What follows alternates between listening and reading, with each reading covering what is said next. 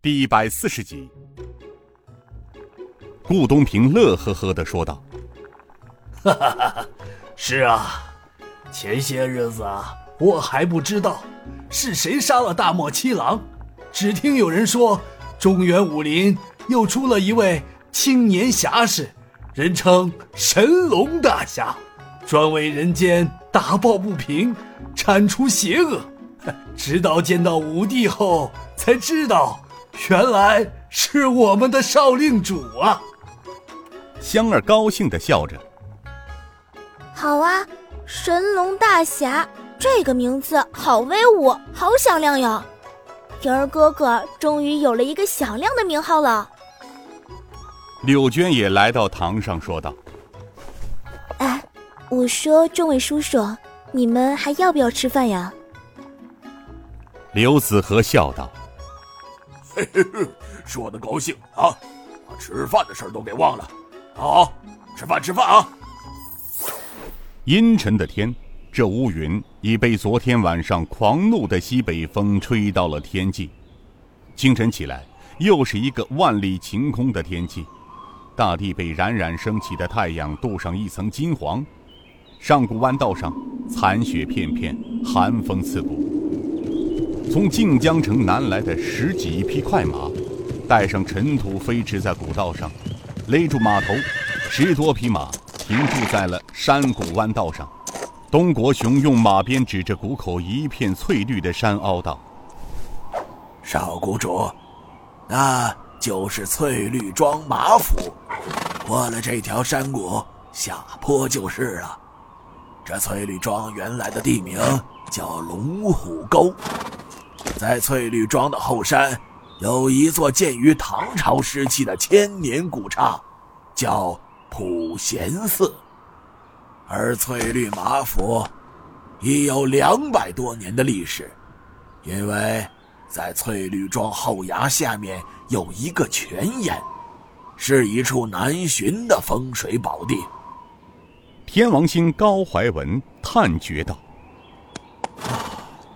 真是一处难寻的好地方，有山。”有水，风从正南吹来，山上古树参天，五行不缺。由此看来，马家两百年前定出了一个帝师级人物，否则一般人不敢，或是绝无此能力，在寺庙之下，此地建府地呀。尹建平一抬手，众人顿然静声。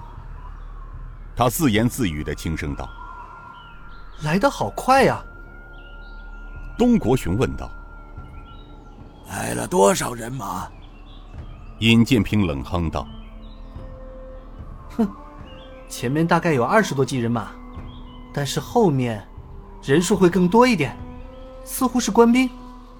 哼，他们还敢动用官兵？”东国雄道：“这些人无法无天，是什么事儿都能干得出来的。”尹建平冷笑道。哼今日我就让他们有来无回。亚叔，你先带神风九翼顾大哥他们和高大哥四人到前院那边的林子等候，先放他们进庄，暂时先不要露声色。等我和香儿露面之后，你们再进府。如果后面来的是官兵，你们无需管他。老奴明白。众位牵上少谷主战香儿的马，我们先走一步。众骑随东国雄绝尘而去，尹建平轻声道：“走，香儿，我们先前进马府，相机行事。”尹建平拉起了香儿的手，腾身而起，闪电般的飞向马府。就在尹建平和香儿刚走一会儿，二十多匹剑马带着尘土飞快而来，到了谷口，众人站住了。二十二骑人马，清一色的银色银披，腰间挎着刀剑，每个人脸上蒙着一块银色面巾，只露出一双贼亮的双眼。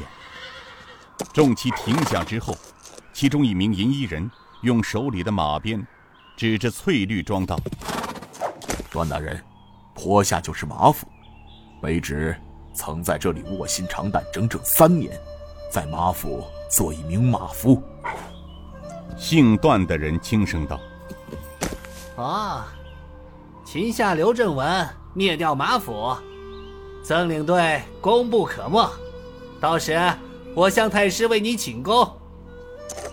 姓曾的道：“多谢段都统大人美意。”原来此人就是昔日五台禅院被尹建平打成重伤的东厂副都统段其坤。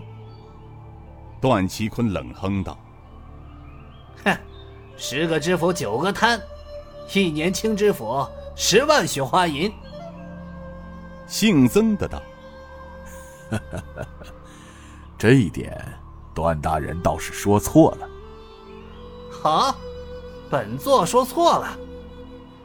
段都统大人有所不知啊，其实马府早在宋朝末期就发迹了，到如今也已经是二百多年的历史。马家最早是开马场，以贩马为生，后来走入商道，开布庄、镖局、茶庄、银庄，产业遍及江浙两省，是晋江赫赫有名的大户。从元朝中期，马氏后代开始入朝做官，直到洪武十二年的晋江知府马义坤，听说他还有一个堂弟。现在跟随穆王在南疆当千总，也是一名军门级的五品将军。是吗？既然马家还有人在朝为官，你为何不早说啊？说了呀，我给太师的调查录上明明写明了呀。这事儿不能太师知道，好像刘总管也清楚的。怎么？难道都统大人没有见到吗？